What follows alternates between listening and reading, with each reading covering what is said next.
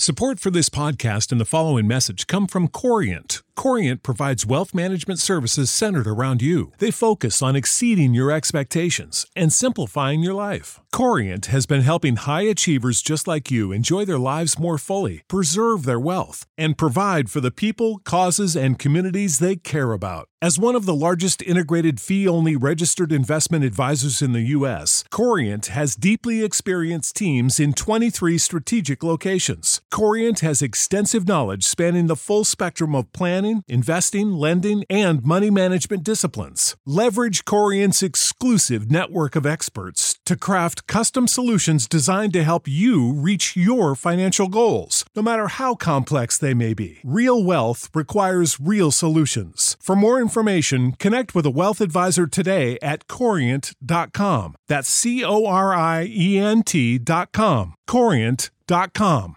Sick of being upsold at gyms? My guy, you're currently a base member. For $90 more, I can upgrade you to our Shred membership. For 130 more, you'll be a Swole member. And for just $300 more, you'll reach Sweat Platinum.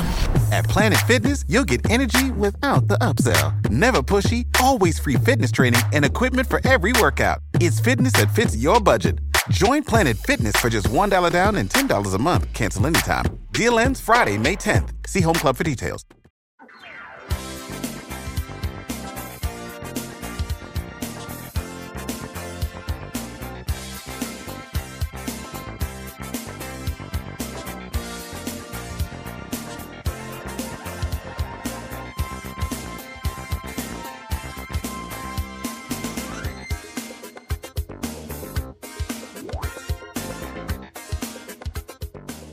Fantascientificast presenta Caratteri fantastici. Protagonisti, storie e racconti del futuro presente.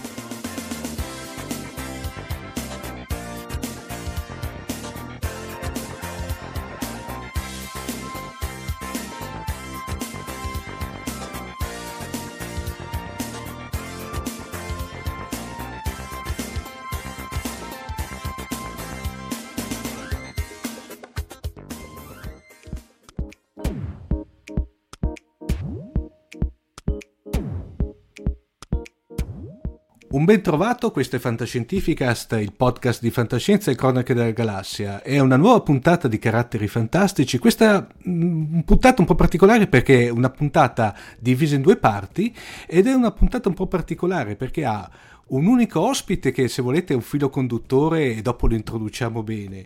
Eh, e poi eh, Parleremo, di, se volete, di quell'evento che è appena, appena avvenuto, di cui Fantascientificast ne fa mai parte integrante, che è la Dipcon, che è stato un momento di eh, conoscere sia scrittori un po' particolari, sia soprattutto dei personaggi che operano sempre nella, nella, nel, nell'ecosistema fantascientifico, anche loro estremamente particolari. Però Iniziamo subito ed introduco prima di tutto il mio di, compagno di viaggio ormai certificato, Marco Casolino. Ciao Marco. Ciao Omar, ciao a tutti. E poi soprattutto la nostra ospite che è da una, da una certa parte una nostra carissima amica, nonché vecchia conoscenza nel senso buono del termine, ma oggi è qui eh, nella veste di, chiamiamola, fra virgolette, operatrice del settore. Abbiamo qui con noi Flora Staglianò. Ciao Flora. Ciao Omar, ciao Marco, ciao a tutti gli ascoltatori. Dunque Flora, eh, direi eh, prima di tutto in questa prima parte eh, parliamo di, eh, come accennavamo prima al discorso Dipcon, quest'anno a Dipcon ha avuto due personaggi, anzi tre personaggi estremamente importanti, di cui due facevano anche parte del festeggiamento di una di quelle che i nostri ascoltatori lo sanno benissimo, io ritengo una se non la più bella serie di fantascienza televisiva mai realizzata fino adesso, che è Star Trek di Space Nine, che ricordiamo che quest'anno eh, festeggiavamo il 25 anniversario. Tra l'altro la Deepon è stata una delle pochissime convention che ha dato, ha messo l'accento su questo evento mentre invece poi nella seconda parte invece parleremo di quella che invece è la serie fantascientifica del momento, tra l'altro in quest'ultimo periodo tra l'altro un pochino sotto i riflettori, che è The Expanse. Ovviamente il fil rouge di queste due, due serie è la nostra Flora, vero Flora?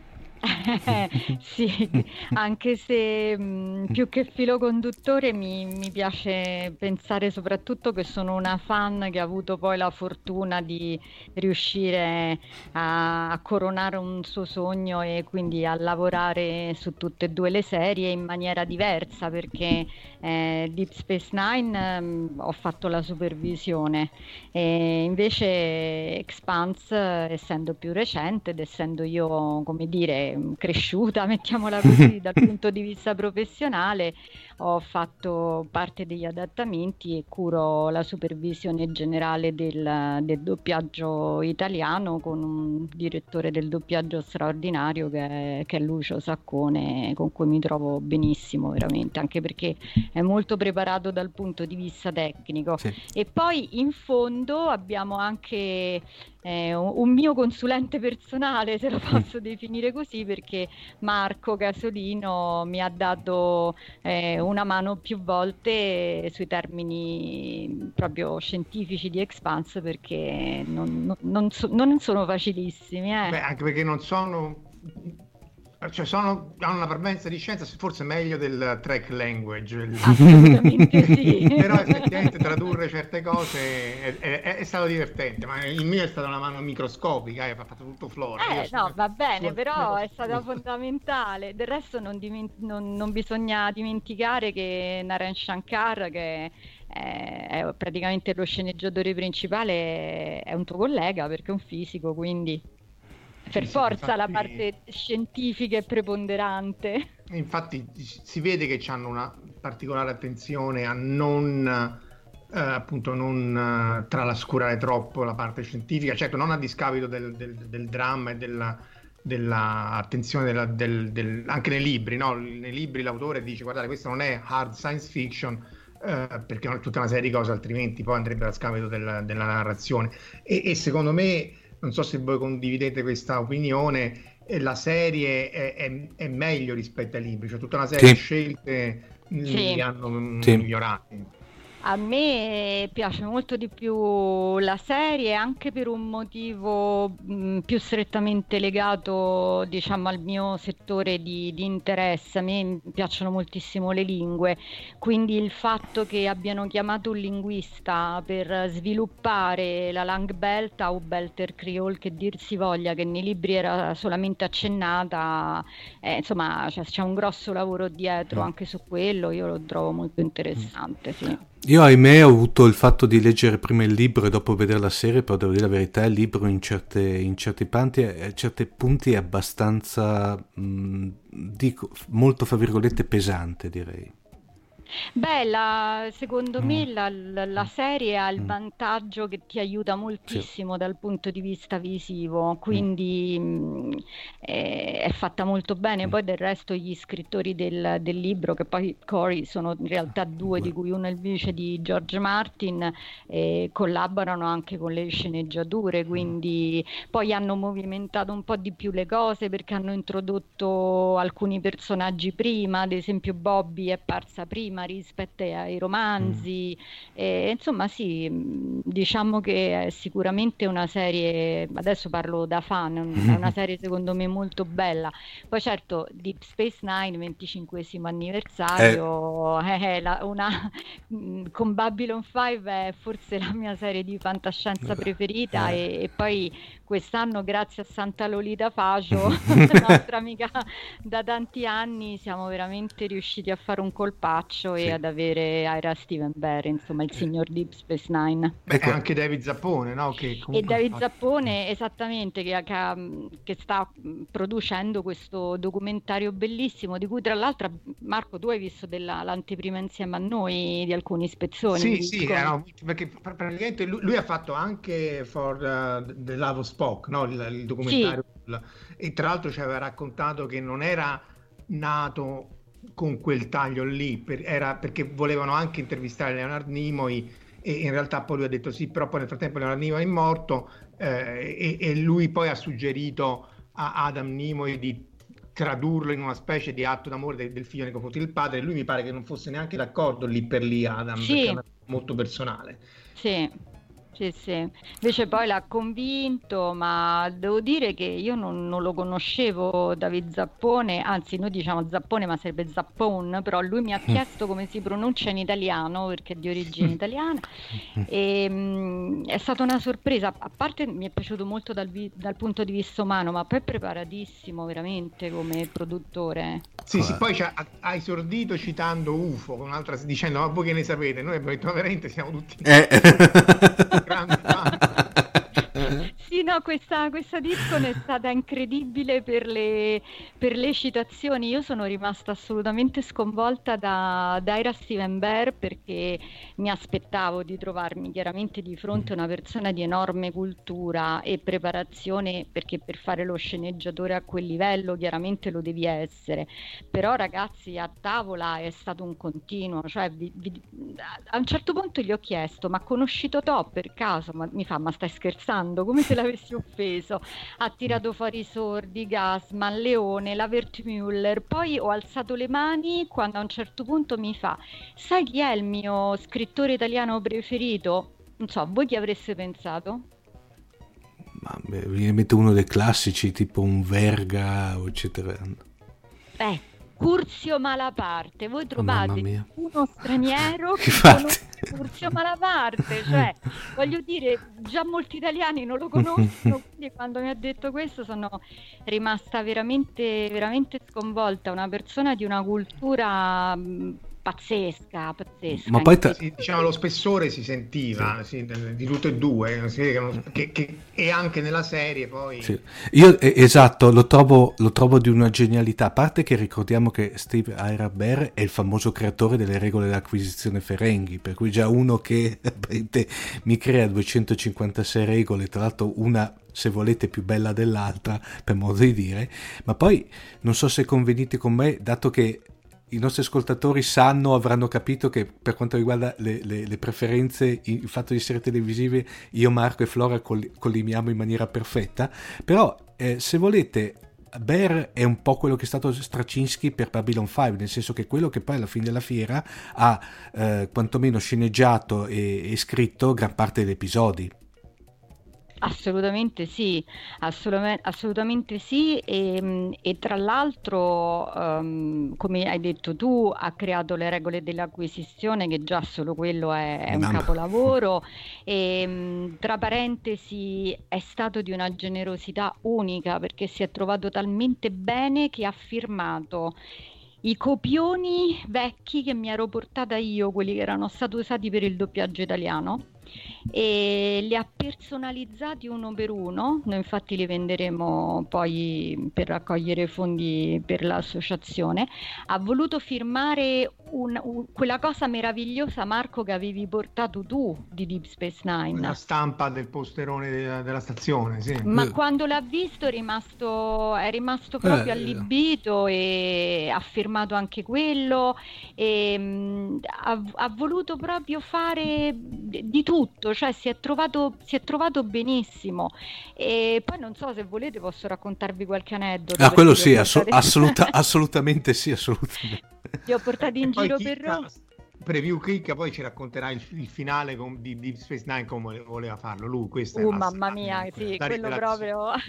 Allora prima di tutto mh, veramente carini tutti e quattro sia lui e Zappon che la fidanzata di Zappon che la moglie di Era Steven Bear io mi sono innamorata veramente di Laura una persona straordinaria anche lei. Nel resto non potrebbe essere altrimenti per stare vicino al marito eh, ex ballerina coreografa eccetera eccetera eccetera.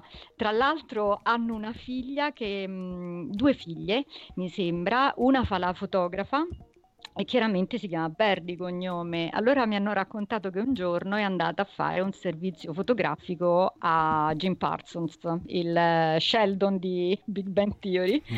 il quale è veramente un nerd, è un appassionato e come ha sentito il cognome le ha detto "Ma sei parente di lei?" "Sì, sì, sì, è mio padre". e lui per tutto il tempo di questa sessione fotografica ha cominciato "Ah no, perché Deep Space Nine qua là su e giù, quindi questa già realtà era una cosa carina, insomma, immaginare Parsons che si trova così, perché molti di loro sono idoli per noi, ma anche loro hanno i loro idoli, no? Sì. Quindi... Beh, sono passati 25 anni e poi la serie, come Babylon 5, è invecchiata bene. Io come Benissimo. esercizio Sì. me la sono rivista prima della convention e insomma non, non, non- non accusa per niente, mentre magari eh, Next Generation, alcune, beh, era anche prima, eh, alcune ingenuità ce l'aveva, però lì si vede che la direzione in cui lo, Aira ha voluto portarla eh, più, più sporco, più meno patinato. Meno positiva. Sì. Eh Sì, meno positivi, anche con un'evoluzione dei personaggi, eh, C'è da dire che poi molti dei personaggi, soprattutto i, i, i Ferenghi, hanno avuto un bell'arco narrativo in cui... Molto. Molto, molto. Ma, a- a- ma anche se volete anche i Klingon, dopo, eh, che dopo, venne, dopo c'è- il tracollo c'è stato in eh, Discovery, ma qui mi fermo. Eh, Eh, vabbè. eh, eh. E poi mh, che altro vi posso dire? Che insomma eh, era sicuramente una personalità, per cui io a un certo punto, dopo che andavamo in giro mh, per Roma, eravamo già al secondo giorno, mi sembra al terzo, a un certo punto parlando proprio con eh, lui e Laura, stavamo passeggiando a Via della Croce, mi sembra in centro, ho detto vi devo confessare una cosa, io eh, ero un po' titubante quando Lolita mi ha fatto, mi ha detto che c'era la possibilità di farvi venire. Primo perché mi sembrava impossibile riuscirci, anche perché Aira ha fatto pochissime convention in vita Mm. sua, veramente poche, e di solito fa quelle gigantesche con 5.000-10.000 persone. Ma soprattutto io avevo paura che fossero delle persone un po' mh, complicate, un po' difficili da trattare. Allora gliel'ho detto e si sono messi a ridere tutti quanti e hanno detto: Sì, guarda, noi siamo di una difficoltà assoluta, adesso ci andiamo a prendere un gelatino.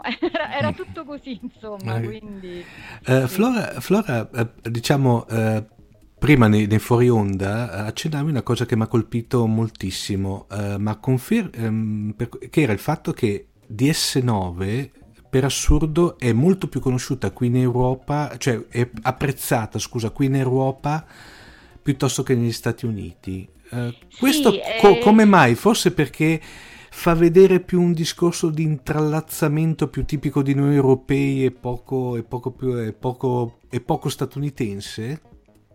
Mm, no, ehm, allora io ne ho parlato a fondo di questo con Aira. Tra l'altro, credo che forse farete L'hai anche sentire. stuzzicato su L'ho Babylon. anche stuzzicato su Babylon 5. Sì, perché c'è, è vero, perché poi tra l'altro c'era, c'è stato un momento in cui sembrava che eh, chi copiava chi.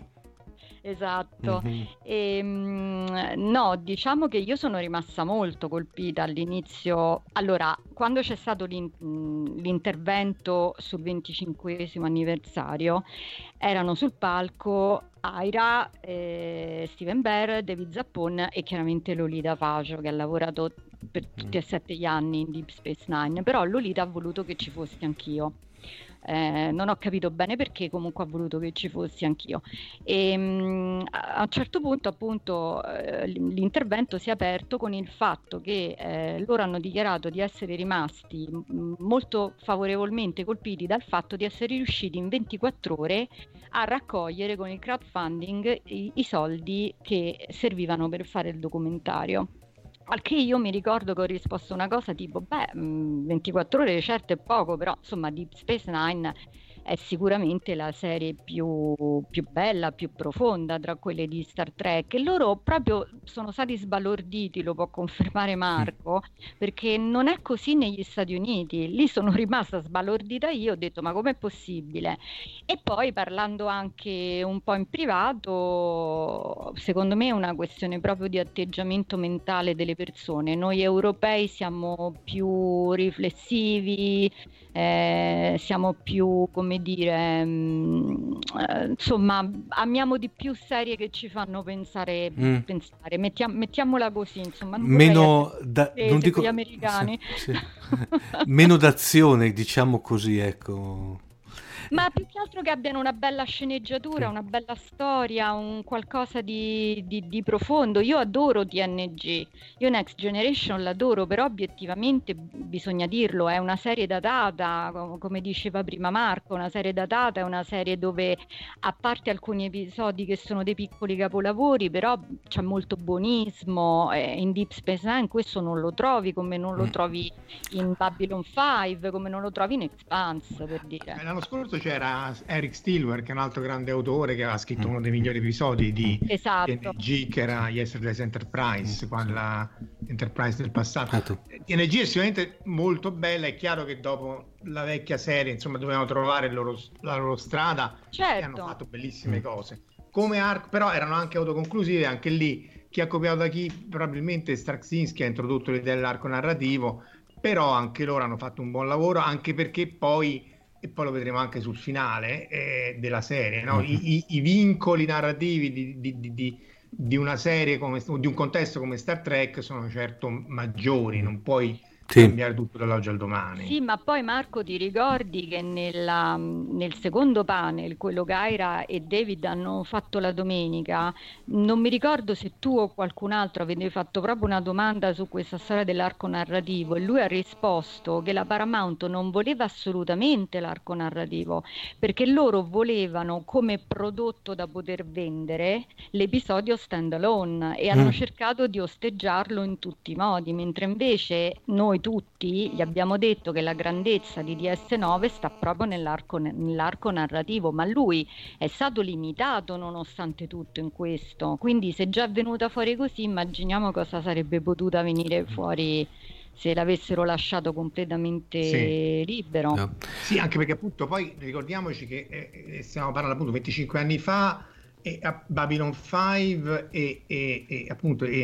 e Deep Space Nine sono state le prime serie non necessariamente solo di fantascienza proprio introdurre l'arco narrativo e quindi abbandonare l'episodio autoconclusivo. Adesso è ovvio, no? Adesso anche sì. certo. arco, anche ah. quando non c'è, mm. Lost ha fatto scempiaggini senza fine mm. e vabbè, e Discovery poi non ne parliamo. Però allora non, non, era così, allora ogni episodio doveva essere autoconclusivo in maniera che poi io se non l'ho visto, quello che è successo prima sono no, allo spiegone di sì. Boris, no? non c'ho bisogno mm. di spiegarti niente. Infatti, Quindi... e poi la cosa che vabbè, come si dice in inglese, made my day, ma non my day, my year, my, my life, tutto, eccetera, eccetera, è stato quando io ho, ho, fatto una domanda che lì per lì ho pensato tanto, faccio, non faccio, faccio, non faccio, perché non, insomma, non mi sembrava nemmeno tanto deli- delicata da fare. Io praticamente ho detto ad Aira Stevenberg durante l'intervento che io avevo, avevo immaginato un'altra fine per Deep Space mm.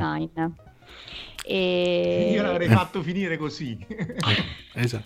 Eh beh, a, a, giusto per questo, io direi ragazzi, lasciamo un attimino di, eh, come dire, un cliffhanger ai nostri ascoltatori e direi di mandare lo spezzone ben preciso di questo, dell'intervento di Aira a questo In cui punto. mi dà ragione. Esatto. Okay. Ci racconta appunto il finale, eh, come avrebbe voluto fare lui il finale di, di Space Nine.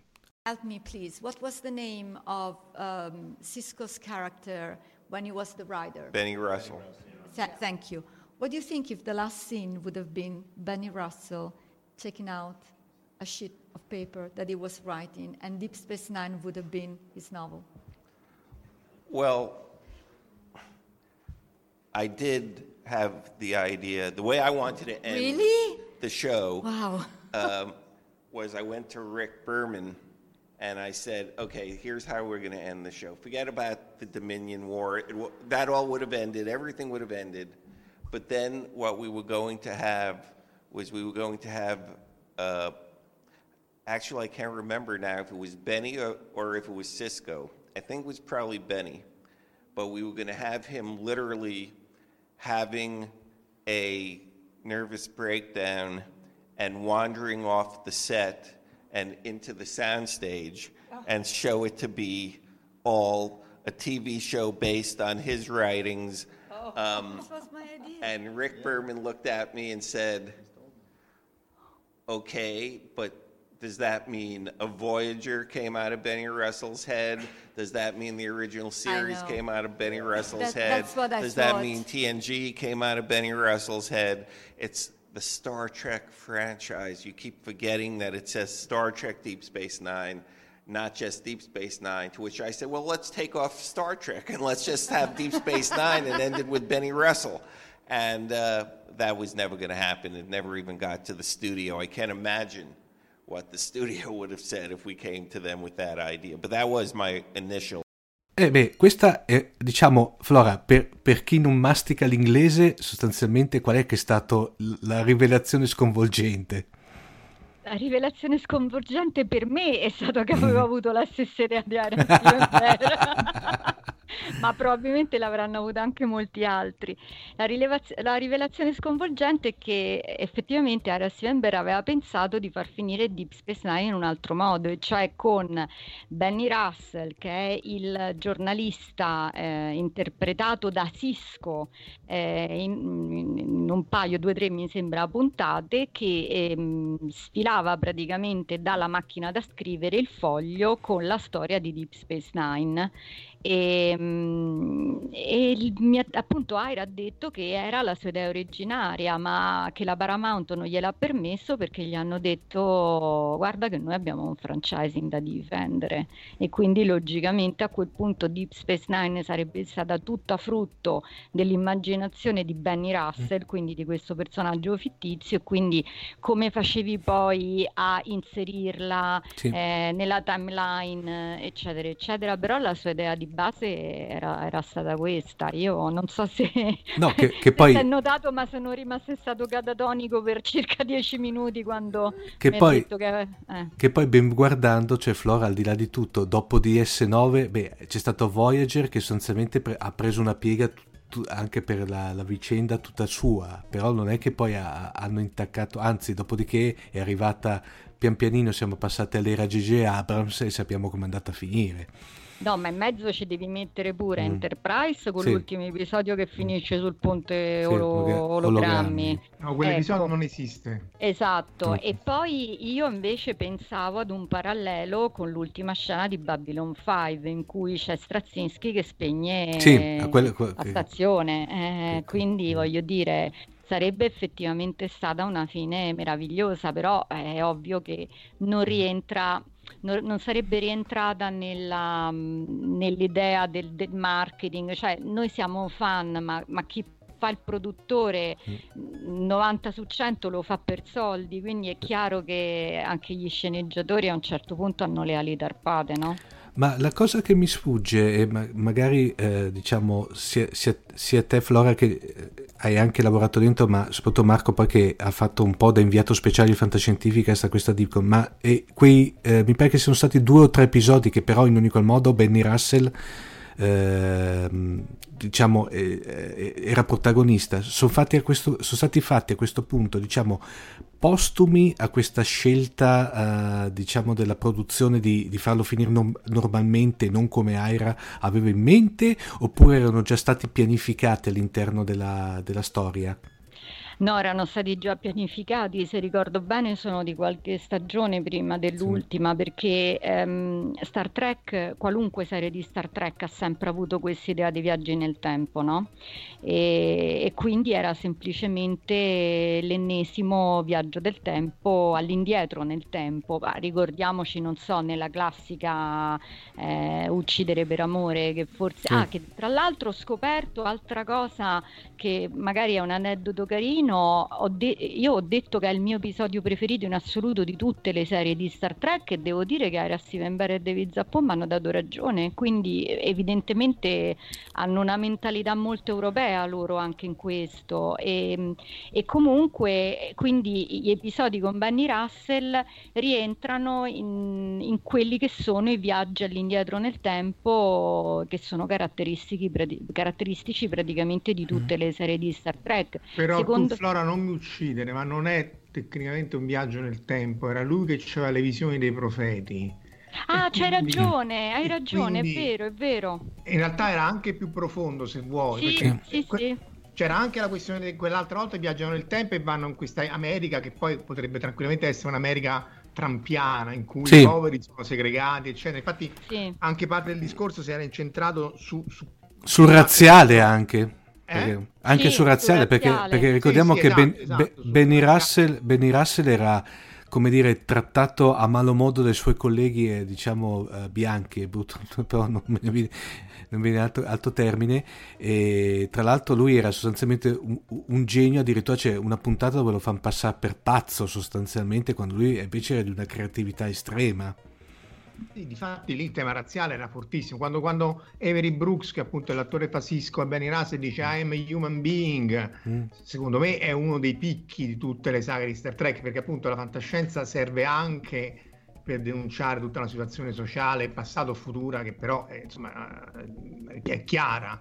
Eh, Aggiungiamoci che Avery Brooks è uno eh, che sente fortemente questa attivo. cosa. Lui è, Mm. è in prima, uh, lui è in prima fila per queste battaglie, quindi sì, secondo me c'è anche lo zampino suo in quello, probabilmente.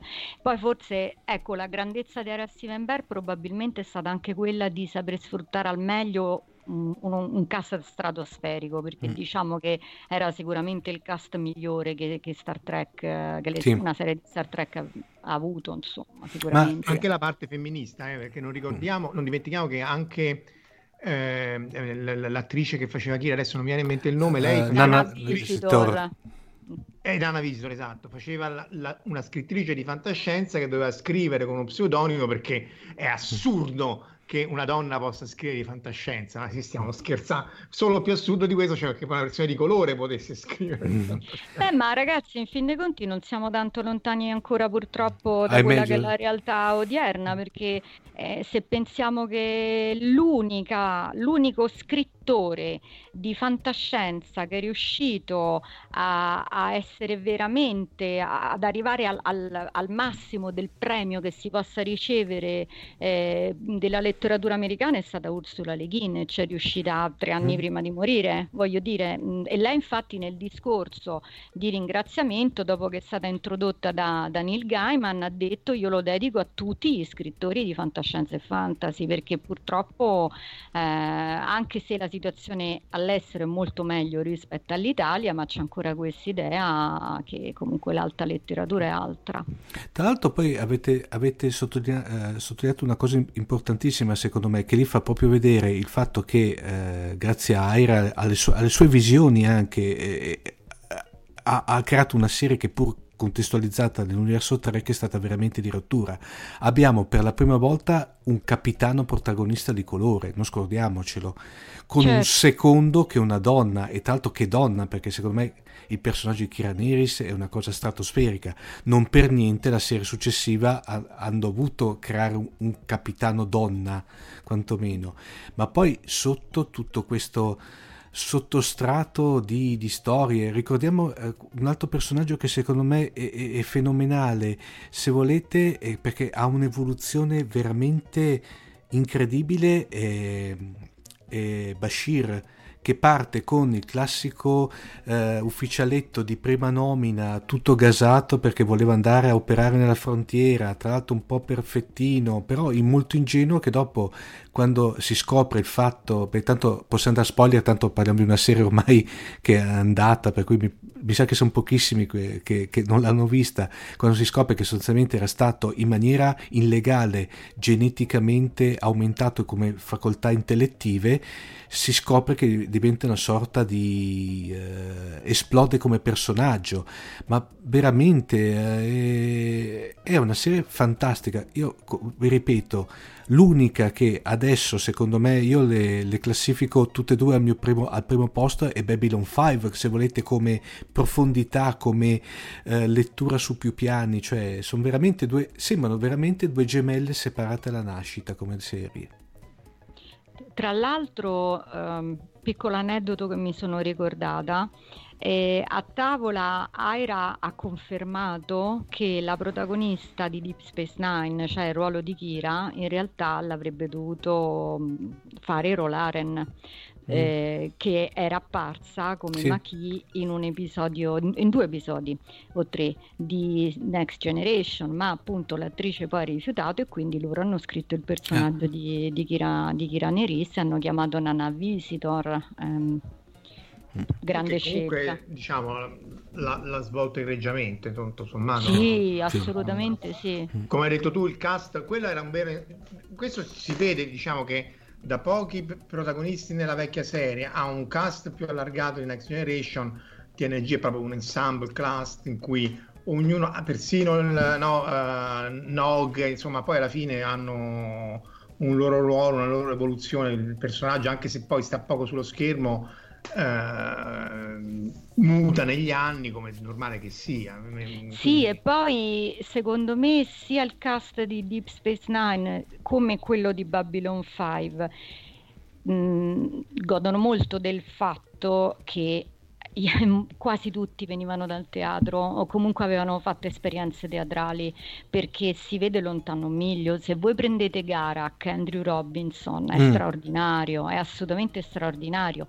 Fa- ha fatto teatro, Odo ha fatto teatro, eh, Nana Visitor ha avuto i complimenti di Gary Cooper, no Gary Cooper, come si chiama? Di mm, Cary Grant eh, quando ha fatto Broadway, cioè voglio dire, è la stessa cosa per Babylon 5, Andrea Scazzoulas, Mira Furlan, eh, Peter Jurassic, Sì. venivano tutti dal teatro. Quando tu hai delle sceneggiature, secondo me, scritte veramente bene e degli attori che sono in grado di recitare, poi sì, gli effetti speciali per carità vanno benissimo, ma per me eh, una serie si regge sulle sceneggiature e sulla recitazione. Cosa che a me ultimamente eh, si, si- si- si- magari si evidenzia in certi casi più la parte visiva. Eh, Flora, hai come diciamo, avendo lavorato questa fantastica serie, hai qualche aneddoto di te come, come, come partecipante a questo progetto? Al doppiaggio italiano, Sì. alla supervisione, dici? Ma eh, più che altro io mi ricordo che ehm, traducevo e rileggevo i, mm, i copioni prima che andassero in sala. Poi abbiamo fatto a parte anche proprio i sottotitoli e mi ricordo che inizialmente non li traducevo io, eravamo un team di traduttori in realtà poi che avevo in un certo senso scelto, scelto io. E, mh, inizialmente mh, la società di doppiaggio usava i loro e ci sono delle perle veramente meravigliose che mi ricordo. Eh, prima di tutto il classico buco del verme, il wormhole, il tunnel spaziale che era stato tradotto come il buco del verme. Poi Che c'è la tutto pun- sommato. Sì, ecco. Poi c'è la puntata, eh, quella di James Bond, vi ricordate? Dopo Sì. a un certo punto eh, viene nominato, Bashir stappa praticamente una bottiglia di Dom Perignon, però non dice Perignon, c'era soltanto Dom nel, nel copione e l'avevano scambiato per un'unità di misura non ben precisata, quindi c'era questa. Poi, mh, poi ci sono altre due cose che non so se posso dire perché ci saranno minori all'ascolto. No, quindi- ma vai, vai, tanto... Quello che stai per dire, Mi- vai. Ecco. Vabbè, questi sono i sottotitoli. Allora, ehm, in italiano di solito la regola è, è che la parola straniera eh, si ita- italianizza togliendo la S.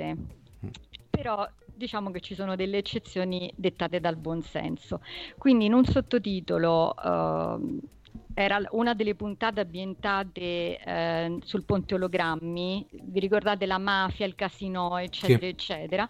A un certo punto c'è Cassidy Yates che eh, per distrarre una guardia gli, eh, gli dice il sottotitolo era Guardia, guardia, quel signore mi ha rubato tutte le fish, solo che fish era stato tolta la S ed era stato messo non in corsivo.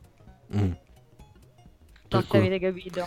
Sì, eh, Ecco. Può essere tranquillamente la la mamma di un casino, non casino, perché Esatto. quindi tutto sommato E poi un'altra si erano dimenticati un pezzo di sottotitolo per cui c'è il figlio di Cisco, Jake, che a un certo punto il sottotitolo dice, eh, c'era scritto, io vengo sempre quando la stazione è sotto attacco. ecco. Vabbè, Anche questo- questa siamo riusciti a non farla andare in onda. Eh, E poi un'altra bellissima era, dunque c'era una nave Gemadari in avvicinamento da sinistra, che è port quindi, che era stato tradotto come c'è un Gemadar al portello, per cui ci siamo immaginati nello spazio il Gemadar che Attaccato. Chi è. Questo ha fatto il paio veramente con i torpedoni quantici. Di, di, di, non mi ricordo se Ah, erano il torpedone mi mancava, bello. il, torpe- il torpedone quantico su, non mi ricordo se era sempre Deep Space Nine o qualcos'altro, c'è stato anche il torpedone quantico Eh, e poi varie altre che, che sinceramente adesso mm, su due piedi non, non mi ricordo, ma sono state talmente tante proprio che eh, insomma diciamo che lavoro di supervisione a volte è utile. per, per cercare di correggere queste chicche. Beh sì, mi ricordo anche su Voyager ad esempio la Borga, perché avevano visto 7 di 9 e hanno detto beh questa è femmina, quindi non è Borg ma è Borga. Eh, Anche perché insomma 7 di 9 Borga Beh, era, eh, era ba- chiaramente Una bella borga. eh. Quindi, che poi lì già c'era il problema di Diana che si chiamava Troy e quindi bisognava cercare di non far cominciare la parola dopo il suo nome con la A, perché insomma sono cose un po', un po' particolari a cui probabilmente chi vede poi una serie televisiva non pensa, ma eh, ci stanno, insomma, si, si possono fare parecchie cretinate, parecchi errori.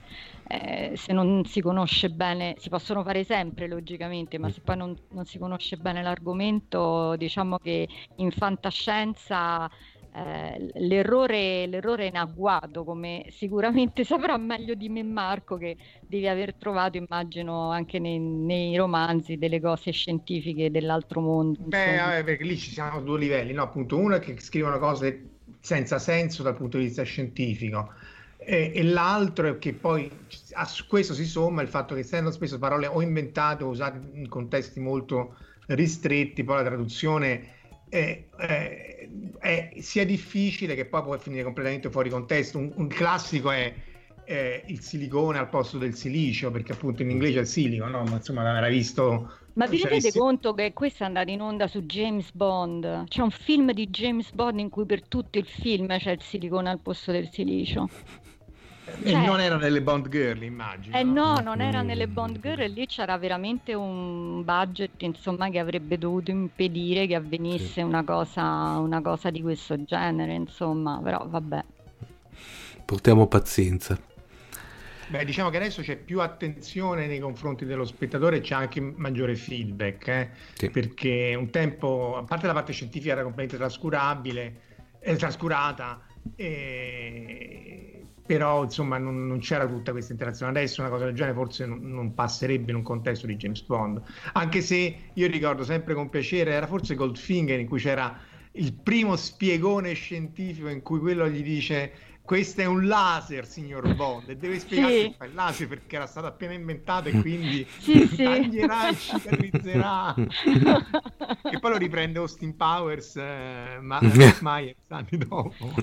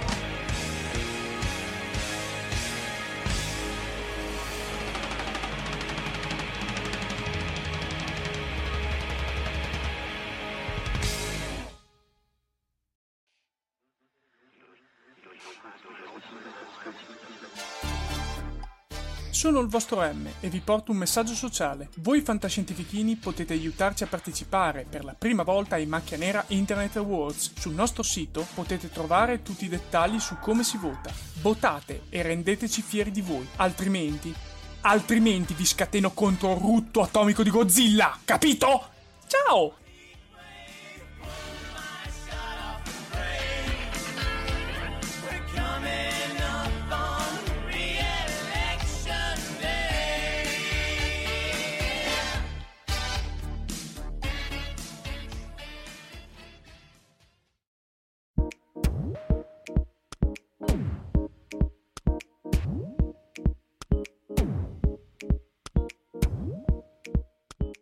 Invece, Flora, tra l'altro, quest'anno invece eh, c'è stata anche, come dirti, parte della Dipcon dedicata a un'altra serie che accennavamo prima in introduzione, che è la serie, se vuoi, del momento e, e che in parte ti vede anche qui, fra virgolette, protagonista, vero Flora? Sì, di Expanse che tra l'altro al suo esordio l'anno scorso ha vinto il premio Go come Eh. miglior serie televisiva, o meglio, come miglior episodio di una serie televisiva con l'ultimo episodio della prima stagione.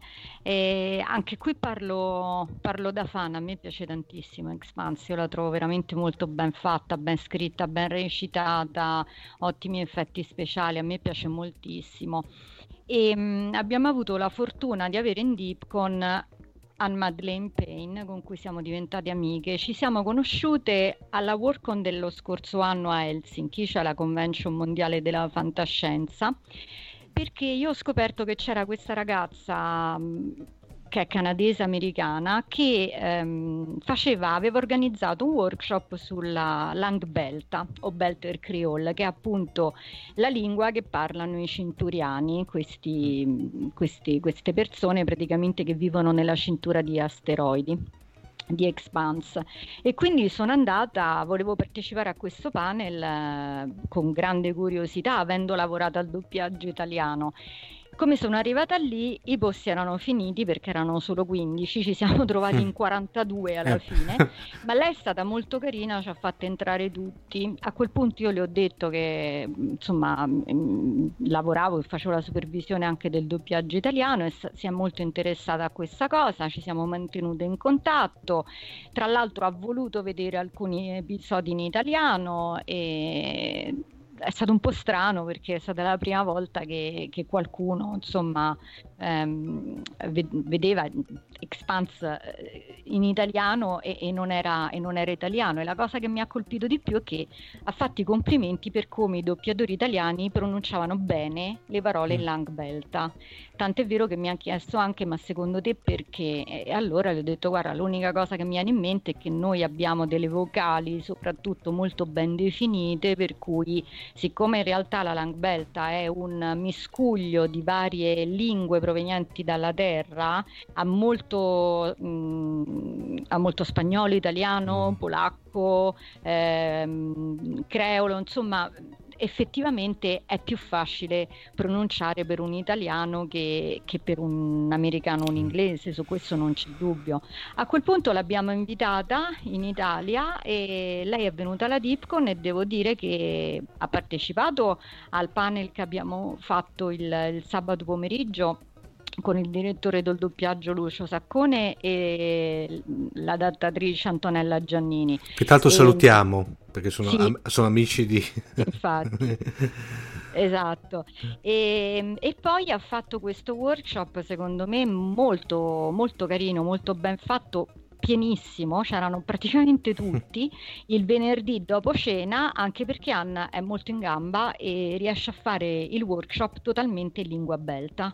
Quindi non c'è bisogno di conoscere l'inglese, è interattivo, ehm, ha, ha allestito addirittura un bar dove si poteva andare, ordinare, a turno si faceva il barista, si faceva il cliente, eccetera, eccetera. E poi anche qui posso raccontare un aneddoto. Mm, lei mi ha chiesto nei, nei giorni subito prima di eh, tradurre comunque eh, dal- diciamo dalla Langbelta in italiano alcuni termini, l'abbiamo fatta alle 4 di notte e a un certo punto molto timida ha detto ma che dici? Sai avrei anche quest'altro fogliettino qui sono le parolacce non so se è il caso. Le ho detto che stai scherzando? Siamo italiani questa è la parte migliore. Quindi abbiamo fatto anche quelle e poi lei alla fine del workshop eh, ha dato questo fogliettino e invece ho detto no no adesso devi fare la parte interattiva anche sulle parolacce. Lì è stato molto divertente devo dire no, è stato proprio bello Perché tra l'altro è un linguaggio anche molto fisico, vero Flora? Nel senso ha molta, molta gestualità come... Sì, sì, ha molto gestualità, poi lei è veramente molto brava e poi lei è impressionante perché eh, lei lo studia insieme a un suo amico ehm, e io l'ho vista alle tre e mezza di notte fare una telefonata di 40 minuti unicamente in Langbelta. Cioè io non so come ha fatto, giuro, ha fatto una delle... Io sono rimasta allibita, eravamo io, Gabriella Gregori che aiutava anche lei nella traduzione, eravamo un po' di gente, c'era lei che parlava, ha parlato per 40 minuti in Langbelta con quest'altro, io non so come ha fatto. Beh, eh, si, si sbagliava, però tu non è che potevi sapere se si stava sbagliando. No, però sai, ti fa comunque impressione. È, è come se io e te a un certo punto, Ma- Marco, ci mettiamo in una puntata a parlare in Klingon.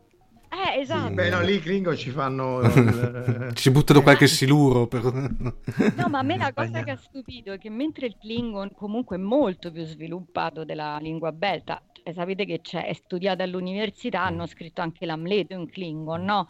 Però... in la- the original Klingon edition. Edition, esatto, esattamente, non si può apprezzare se non nell'edizione.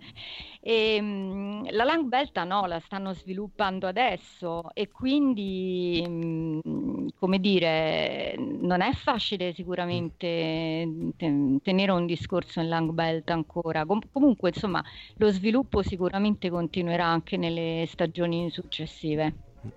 La parte gestuale veniva, se non ricordo male, perché essenzialmente loro quando colonizzavano gli asteroidi eh, erano sempre in tuta e quindi eh, dovevano comunicare a gesti perché appunto non potevano parlarsi, perché l'equipaggiamento era talmente eh, malmesso che di solito appunto eh, doveva essere tutto gestuale. Questo è reso bene nella, nella serie televisiva.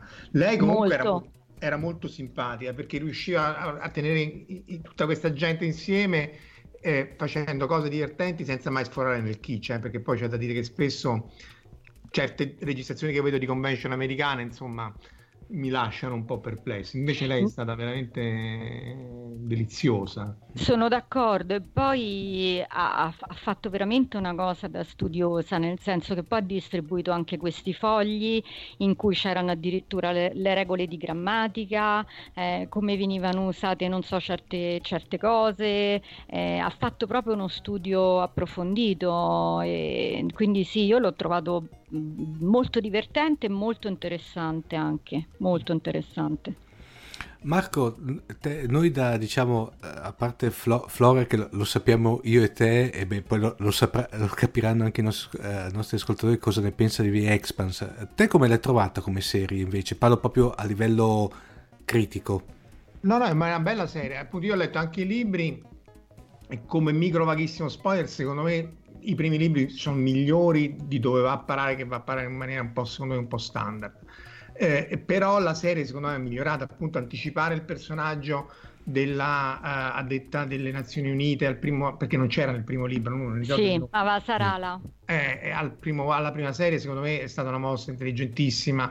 Anche la fisica, secondo me, non è una fisica pretenziosa, nel senso, no, ne avevamo parlato forse una volta, che essenzialmente, secondo loro, tutti gli oggetti stanno a una certa distanza dal Sole e tu li raggiungi con questi Ne, motori. ne avevi Però parlato, scusa Marco, ne avevi parlato su una puntata di Scientificast che tra l'altro consigliamo di andarsi a ascoltare perché avevi fatto un'ottima Ah, disamina. sì, mettiamola magari tra Sì. E appunto l'idea è che tu, se tu hai anche due asteroidi che stanno anche a un chilometro di distanza come distanza dal Sole, poi quelli orbitano a velocità differente e quindi poi rischi di ritrovare dall'altra parte del Sole e quindi non è così ovvio. Però è anche una serie che, a differenza di Interstellar, che era un po' spocchioso, altre serie, Discovery, eh, non ha queste pretese. È chiaro che devi fare. Vedo- Discovery è piaciuto a tutti, eh? Sì, sì, è Beh, una- vabbè, in realtà abbiamo tralasciato il panel su com'era, se era me peggio Discovery o Eh, no, no, non, da- non date spoiler che così ce lo teniamo in fondo alla puntata. Se, se era meglio Orville evidentemente non c'era nessuno che voleva parlare a favore della, della povera Discovery. E no, no, comunque è una serie che è molto, molto piacevole. C'era un paio di, di, di micro dettagli, ma alla Boris, eh, Mm. nella prima stagione in cui c'era questa... ma A un certo punto si sparano come matti e, e quindi è tutto bucherellato, sa- salvo i quadri che erano intatti, Mm. perché ovviamente o l'hanno aggiunti dopo oppure... Ma stiamo parlando proprio di... di Di dettagli, dettagli. c'era un oculare del telescopio montato al contrario, ma sono Mm. eh, inezzi, insomma. Secondo Eh, me è tu, mo- tu, Marco noti queste cose mentre io ad esempio noto quando nei cambi scena magari una mano che era appoggiata a sinistra e appoggiata a destra. Ah, sul montaggio, quella Sì, sì, sì, sì. la segretaria di edizione che, Sì. che- che dovrebbe fare queste cose. Sì, pe- però insomma, mh, dal punto di vista narrativo, secondo me è molto valida, non- forse una delle cose migliori viste eh, di, di recente. Sì. Di Orville è molto carina, però essendo una, par- che è una parodia e comunque si può permettere di recitare tutto il Star Trek classico Mm. eh, gratis, cioè senza che poi gli venga detto ah ma tu eh, stai copiando, anche se per esempio di Orville ha toccato temi sul gender, eh, sul mas- In maniera, in maniera estremamente intelligente, sì, secondo me. molto intelligente. Però The Expanse secondo me è una delle cose migliori viste di, Sì. di- di recente. No, mi, trovi, mi trovi perfettamente d'accordo Marco e direi che eh, d- ah, diciamo, nell'ultimo periodo secondo me questa è The Orville eh, più beh, The Expanse come dicevi te per via che è la serie di fantascienza The Orville quella che tra l'altro era partita se vuoi con una sorta di citazione sopra le righe di, di- di Star Trek però dopo ha preso veramente una connotazione e è diventata una gran bella serie secondo me A Sì, parte poi- che... Scusa Marco, vai. Vai, vai. No, dico, a parte che Orville è piaciuta tantissimo anche a me e la trovo fatta benissimo e si vede lontano un miglio che Seth MacFarlane è un fan, così come si vede lontano un miglio che c'è la consulenza scientifica di Andrea Bormanis, Eh. che è stato consulente scientifico Star- di- su Star Trek per, per, boh, dieci anni, credo almeno, se non di più, perché non so se voi eh, e gli ascoltatori hanno notato che praticamente in The Orville tutti i termini Trek vengono detti, ma vengono detti in un modo diverso. sì. Quindi lì c'è veramente la mano di una persona estremamente sapiente e attenta a non incorrere in, come dire, in denunce da parte Mm. della, della CBS. Eh, E, e poi secondo me The Orville ha avuto anche il, il bonus, diciamo la verità, che è uscita praticamente in contemporanea a Discovery, che insomma voglio dire l'ha, l'ha anche migliorata secondo Sì, me. diciamo che eh, molto probabilmente il, il- il- ma neanche il tracker duro e puro per l'amore, perché quello anzi, cosa, ma secondo me il tracker intelligente o quantomeno critico, secondo me eh, eh, alla fi- alla- aveva queste aspettative di Discovery, però dopo io, io ho fatto così e mi ritengo un tracker non duro e puro, ma un tracker critico, eh, critico si so eh, buono nel termine, a un certo punto era partito con queste aspettative di Discovery che dopo, dopo le prime due puntate si sono andate a zero e ahimè e mi sono buttato ma con molto piacere su The Orville che, Ma com- scusa, che scusa, citando, Omar, ma- scusa, che citando Silvio Sosi in una puntata aveva detto oggi parliamo di due serie Trek una è The Orville detto Ma è proprio vero, ma è vero, ma tu per scusa, perché questa non l'ho capita Mm. bene, ma tu per tracker duro puro che intendi quello che basta che c'è scritto Star Trek e gli sta bene tutto? ottimo perché- esatto, Ah, esatto. ecco, Co- ok. quello allora eh, visto che Eh, tanto vabbè, quello è il tracker idiota, non è No, era idiota. cu- Eh. quando, ahimè, cu- quando, eh, cioè, ahimè, quando c'era, quando eh, con Paolo Bianchi si discuteva, è quello che anche vede una, eh, beh, tanto siamo, non c'è problema, non- una merda con il Delta da flotta stellare, per lui è una cosa eccezionale, bellissima. E Per vabbè, cui- ma è quello che non riesce più a, di- a le- discernere più dal, dal- dal bello e dal brutto. Cioè, No, io devo dire che in Discovery qualcosa salvo, nel senso, ah, prima di tutto salvo Jason Isaacs che qualunque Ma cosa quello- faccia in vita sua è sempre un, un Ma attore dai, straordinario. eh, ma Sta que- in un film sulla morte di Stalin, eh, se Mm, non l'avete mm. visto, vedete, No. è un film bellissimo. E- Beh, esatto, ma- e tra l'altro fa un, eh, praticamente una, una- specie di drag Mm. queen in Sweet November che secondo me l'avrebbero dovuto candidare all'Oscar e stiamo tralasciando chiaramente Harry Ma- Potter, le cose più famose che ha Ma, fatto. ma parliamo anche di uno che è come Patrick Stewart, che lo puoi mettere fermo per un'ora davanti a uno schermo bianco, che, fa, che è, è un grande artista, cioè non... Io preferisco Jason Isaacs a Patrick Stewart, Sì, dirò un'assurdità, ma, ma per io me vedo diversi. camaleontico. Sì, eh, sì, no, su quello sì. camaleontico, eh.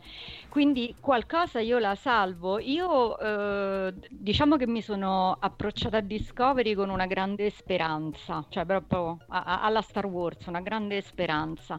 Ho visto le prime due puntate e ho detto, bah, oddio, c'ha potenzialità, a parte i Klingon che sembravano dei pesci, però vabbè. Dopodiché, terza e quarta puntata, proprio non ho detto no, qui proprio non ci siamo. Quinta e sesta si è ripreso, ho detto "Oh, finalmente vediamo qualcosa della flotta stellare, anche perché era tutto tranne che flotta stellare, sembrava l'antitesi. Poi alla fine ho detto no, cioè un'altra volta non si può proprio, non- no, no. Poi, no, tra l'altro, non- quello che fa più rabbia è che sarebbe bastato poco per farne diventare una bella serie. Cioè, si vede Sì. proprio che questi non hanno voluto fare i compiti fino in fondo e sei No. e mezzo, ma manco sei e mezzo. Però, se avessero spiegato alcune cose, sistemato alcuni collegamenti, alcuni passaggi che sono stati proprio nel cielo e in terra, che loro proprio alla J.J. Abrams, Lindelof dice a me mi frega niente perché tanto lo spettatore non capisce niente. Alla, alla romana si dice la butta in caciara che tanto va bene tutto. È quello che fa quasi più rabbia perché sarebbe potuta essere una bella, una bella serie e, e si vede appunto da sprazzi e fra- frammenti ma il quadro d'insieme è allucinante. Di nuovo sono opinioni eh, ma insomma. No, no, Beh, ma io sono abbastanza d'accordo, più che altro perché ha dei buchi di sceneggiatura che sono spaventosi, secondo me è trita e ritrita su tantissime cose, mi dà proprio l'idea più che altro di aver fatto, sai, si sono seduti a tavolino e hanno detto, ma facciamo una cosa buttandoci in mezzo un po' tutto quello di Star Trek che tanto attiriamo un po' tutti e chi se ne importa, insomma, però sinceramente non lo so, almeno a me, ripeto, io penso che ci troviamo d'accordo su questo. A me la fantascienza piace, ma mi piacciono essenzialmente le storie, ci deve essere una storia. E lì eh, c'erano troppi buchi di, di- di- di sceneggiatura, che, che- che- che il, il tizio lì era il Klingon, si è capito da, da prima della sigla iniziale praticamente, insomma, voglio Eh, che dire... tra l'altro poi queste cose qui addirittura Flora le, le vedi eh, risaltano saltano ancora più eh, co- come uno schiaffo in faccia se le- vedi gli episodi uno dietro l'altro nel senso fin quando era la serialità del tipo uno alla settimana uno avete ma io ho, fatto anche l'esercizio ahimè di vederle poi dopo una dietro l'altra proprio con il beach watching proprio una tirata all'altra effettivamente come dice Marco, ci sono certi buchi. Eh, Io quello che veramente non ho sopportato, a parte i Klingon, che però io sui Klingon lì potrei avere una teoria, perché tanto l'ho già espressa, secondo me lì quelli che vediamo in Discovery sono dei Klingon che sono, un- un- eh, come dirti, eh, una sorta di via di mezzo fra quelli che poi dopo ritornano nella serie, per intenderci, sono quelli i Klingon classici che sono mutati per via delle vicende che avevamo visto a suo tempo in, in Enterprise, che stanno mutando fino all'aspetto umano che avevano poi in, in- nella serie classica. Quello che io veramente però non ho sopportato veramente è che un evento eh, di portata galattica come la guerra fra Klingon e la Federazione te la risolvono gli ultimi 5, ma neanche 5, gli ultimi 3 minuti del telefilm. Sì, io sono d'accordissimo. Io sui Klingon ho la mia teoria, dovevano vendere più pupazzetti e quindi ne hanno fatti diversi. E dei Klingon quello che mi è piaciuto molto, però penso di essere una delle pochissime persone, ehm, è stato lo studio che è stato fatto sulla lingua Klingon, che è Mm. andato anche al di là di quello che ha fatto Okrand e, e per me quei pezzi interi ehm, recitati in Klingon a me non sono dispiaciuti affatto, però il problema, come diceva Marco, è che non ti puoi reggere su queste cose, ci deve essere una storia sotto, quindi non, non- non- cioè, lì proprio manca- avevano dei buoni attori, avevano delle- degli effetti speciali che erano spaventosi. Eh, purtroppo quando manca la storia non c'è niente da fare, manca la storia, insomma, poi per carità c'è magari chi l'ha apprezzata tantissimo perché o è Star Trek e quindi Star Trek non si tocca, oppure mh, perché magari è più interessato agli effetti speciali piuttosto che alla Sì. storia, insomma. Oppure eh, le piace la storia, la- come diceva prima Marco, la J.J. Abrams, dove si buttano un sacco di trame, sottotrame, eventi eccetera, che dopo apparentemente certe vengono lasciate morire. eh, eh, quello che io, eh, quello che io da una vita definisco l'effetto J.J. Abrams, si buttano 30.000 trame, 30.000 sottotrame, a un certo punto che fin lo sceneggiatore eh, o lo scrittore perde il conto di quante cose aveva aperto e alla fine, come dice Marco, chiude tutto negli ultimi, incacciare negli ultimi 30 secondi perché si sta accorgendo che ormai è arrivato alla fine, no? Come dire. Ma questo lo diceva anche Michael mm. Caine in The Prestige mm. riguardo al gioco di Prestige, no? Cioè, cioè tu sei, sei in grado, è facile far sparire una cosa, il punto è che la devi far riapparire da un'altra parte dove è impossibile che compaia. Mm. La stessa è per la sceneggiatura, è facile distruggere Vulcano, fare la guerra, eccetera, eccetera. Il punto è che poi devi chiuderla sì. la storia senza il Deus Ex Machina, perché se no eh, no, è chiaro, non, cioè, già i greci lo chiamavano Deus Ex Machina, per cui voglio dire, era, era un, un, vecchio de, due, duemila anni fa. Eh, questo Ma... che lascia perplessi di, di, dell'andamento di molte di queste storie, perché appunto i sceneggiatori ci sono, poi sono anche validi, è un po' questa scuola per cui poi alla fine non è così importante eh, avere una coerenza narrativa. E allora a quel punto, piuttosto che l'arco, tornate all'episodio autoconclusivo, almeno sì. fate meno danni. Sì, infatti, infatti. Invece, tornando a V-Expanse, Flora, eh, anche qua, eh, avendo, eh, avendo, lavorato eh, a, a, quantomeno alle, alle, prime due stagioni, anche qui c'è qualche aneddoto che ci vuoi raccontare? Parlo del tuo lavoro, eh? Ma ehm, dunque, cosa vi posso dire? Sì, eh, nel senso che mm, dovendo curare, par- cioè a parte degli adattamenti li faccio io, poi faccio un coordinamento generale e una correzione praticamente dei copioni, mh, mm, intendo dire dei termini tecnici, fantascientifici. Dopodiché ovviamente passa tutto in mano al direttore del, del doppiaggio che, che, sistema tutto, si guarda tutto prima di andare in sala.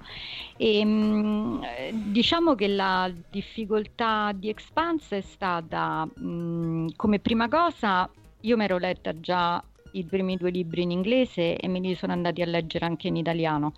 E per vedere se era possibile attingere a qualche termine, a qualche cosa così, però ci siamo resi conto abbastanza presto che non era possibile, vuoi perché il mezzo televisivo ha altri tempi, eh, mm. ha bisogno a volte di parole secche o cose del genere, vuoi perché sinceramente io non, non, come dire, non condividevo alcune scelte di traduzione o comunque alcune erano proprio sbagliate perché ehm, visivamente ti rendevi conto che alcune cose non erano come erano state tradotte sul libro, per dire gli scopes non erano telescopi. Mm. e quindi noi dovevamo cercare un nome che, che, non fosse telescopi perché tra l'altro non erano ottici. Quindi è stato fatto diciamo soprattutto nella prima stra- stagione un grosso lavoro sul glossario. Tant'è vero che ehm, alla fine di una lavorazione per Netflix di solito va compilato un file eh, con dei termini che loro chiedono di sapere come sono stati tradotti. Considerate che questo file quando è arrivato era di circa 125 termini, quando gliel'abbiamo rimandato noi dopo il doppiaggio italiano era di più di 350. Quindi ne abbiamo inseriti moltissimi che loro non avevano inserito e, mm, e abbiamo dovuto pensare molto anche a come tradurre certe cose perché una sono stati appunto gli scopes, ci serviva assolutamente una parola unica e a quel punto è stato veramente il direttore del doppiaggio Lucio Saccone che ha tirato fuori il greco e quindi abbiamo pensato agli Scopion e poi per quanto riguarda i Dusters che sul libro è, è il modo praticamente con cui vengono chiamati i marziani ma è un modo un po' dispregiativo. Su, su romanzi ad esempio nei romanzi vengono è tradotto con polverosi noi abbiamo preferito passare dal latino e chiamarli bulviani. Poi per il resto c'è stato da aggiustare un po' il tiro, soprattutto nella, nelle prime puntate per, per quegli adattatori che non avevano mai fatto fantascienza o comunque non se ne intendevano e, ehm, e, poi per fortuna mia, dico in questo caso, il direttore del doppiaggio molto preparato dal punto di vista anche tecnico, quindi non, non, è stato molto facile interfacciarmi con lui da questo punto di vista, per cui ehm, ottimo cast anche secondo me di doppiatori, tutti, tutti molto bravi. E, quindi insomma è stato molto è stato un lavoro molto faticoso perché Expanse non è una serie facile da fare, assolutamente no.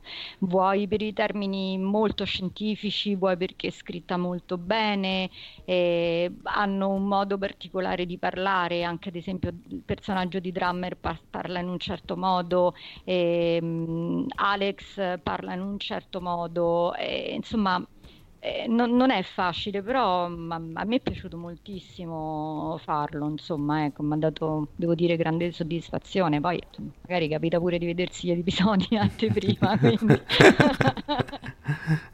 Poi c'è da dire, Flora, che magari non tutti sanno che oltre alla parte di traduzione nel, nel, doppiaggio c'è anche l'adattamento in cui poi tu devi cercare parole che tornino dal punto di vista labiale con la forma Ah, certo. Cioè avete anche quest'altro vincolo, no? Eh, noi abbiamo il vincolo del labiale e abbiamo il vincolo della lunghezza. Tra l'altro, essendo una lavorazione Netflix, il vincolo della lunghezza è ancora più stretto perché Netflix vuole quasi sempre la corrispondenza assoluta delle sillabe, il che vuol dire che ehm, mentre a volte in doppiaggio l'italiano è sempre più lungo dell'inglese. Se tu prendi una frase italiana e inglese la traduci in italiano è automaticamente più lunga, sempre.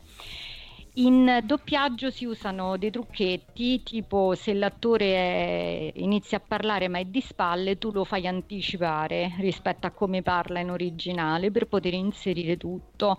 Questo su Expanse non l'abbiamo potuto fare perché ci vuole, vo- volevano la corrispondenza assoluta del sonoro, cioè il, eh, iniziava la frase in inglese, doveva iniziare in italiano e doveva finire esattamente quando finiva quella inglese. Quindi questo ha sicuramente richiesto un lavoro aggiuntivo e, e, ci siamo presi una sola licenza perché proprio non era, non era, pensabile quando all'inizio si parlava del virus e a un certo punto in inglese dicevano airborne, cioè trasportato per via aerea e lì mm-hmm. oh, è trasportato per via aerea. Nato in aria. Mm. no io avevo anche tirato fuori un avio trasportato però obiettivamente era bruttino forte quindi no, proprio...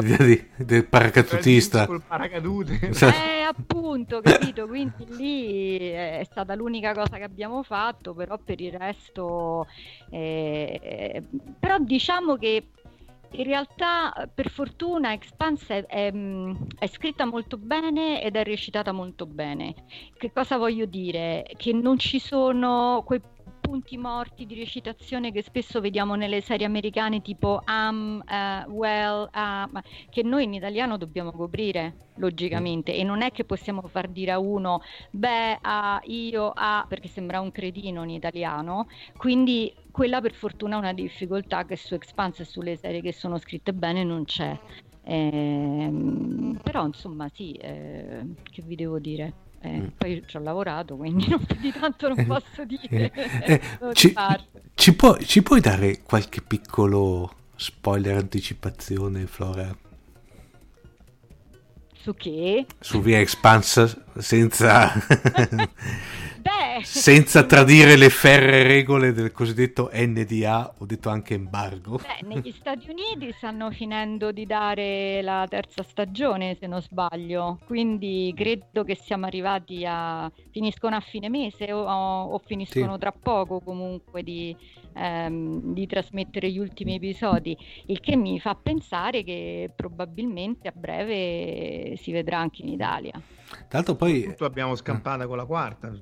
Esatto. Sì, sì, ma io ne ero quasi certa, veramente non era, non era pensabile, secondo me lì era proprio soltanto un problema economico, nel senso che la sci-fi aveva fatto per me la grossa stupidaggine di tenersi diritti di trasmissione immediata e dei primi tre giorni, ma non quelli di download, diciamo, streaming. Mm-hmm. Per cui l'investimento è fortissimo su Expanse perché gli effetti speciali sono fantastici, però loro non ci rientravano più, quindi secondo me aveva, aveva senso ed era logico che la prendesse Amazon, perché probabilmente più la gente che la vede su mm. Amazon o su Netflix che su Sci-Fi in America. Sì, sì. Che tra l'altro poi sarebbe stata veramente una cosa assurda perché ritornando a, una serie che, che dicevamo prima hanno confermato Discovery, ma eh, sarebbe stato veramente il colmo che eh, se cassavano The Expanse. Che poi tra l'altro la terza stagione finora ha ricevuto il 100% sul sito Mm. di Rotten Tomatoes, per quindi voglio dire serie che, mm, cioè punteggio che non Mm. arriva quasi mai. E poi una curiosità, non so se mh, avete visto voi o, o gli ascoltatori il video che ha postato sul suo profilo mh, eh, Twitter Cass Anwar, che è l'attore che interpreta Alex Kamal. E quando c'è stato l'annuncio dell'amministratore delegato di, di- di- di Amazon, Beoz. erano esatto, erano ad una, subito dopo una cena, praticamente erano ancora seduti ai tavoli e si vede proprio, inquadrano il tavolo dove c'erano gli attori, dove c'era Naren Shankar, eccetera, e seduta accanto a Naren e accanto all'attore che fa, che interpreta Amos c'era proprio Anne Payne. Eh, per cui Eh. dimostra... No, insomma, sì, eh, ma lei è molto molto ben voluta tra l'altro da, eh, dal cast e dalla produzione proprio perché apprezzano moltissimo questo suo approccio da studiosa della lingua belta.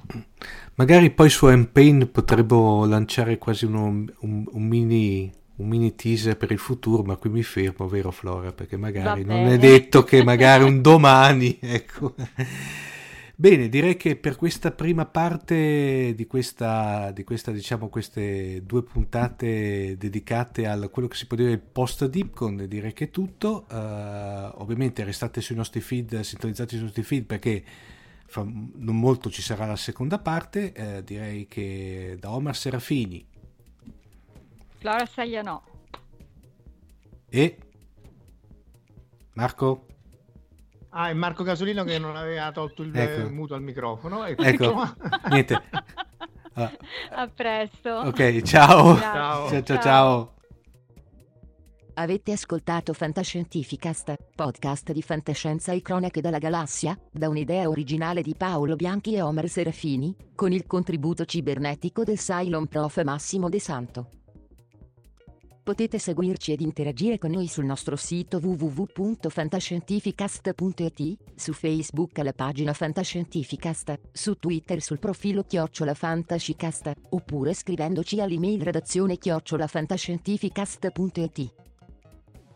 Tutte le puntate sono disponibili sul nostro sito, su Apple iTunes e su Podbean all'indirizzo podcast.fantascientificast.it. Se volete potete lasciarci una valutazione a 5 stelle su Apple iTunes ed offrirci una birra romulana o un gotto esplosivo pangalattico sostenendoci tramite una donazione PayPal o Patreon utilizzando gli appositi pulsanti sul nostro sito. Fantascientificast è una produzione amatoriale, non si intende infrangere alcun copyright, i cui diritti appartengono ai rispettivi detentori. Nessun byte e nessun tribolo sono stati maltrattati durante la produzione di questo podcast. L'equipaggio di Fantascientificast vi augura lunga vita e prosperità e vi dà appuntamento alla prossima puntata lungo la rotta di Kessel. Io ne ho viste cose che voi umani non potreste immaginarvi. Navi da combattimento in fiamme al largo dei bastioni di Orione. E ho visto i raggi B balenare nel buio vicino alle porte di Tannhäuser. E tutti quei momenti andranno perduti nel tempo come lacrime nella pioggia. È tempo di morire.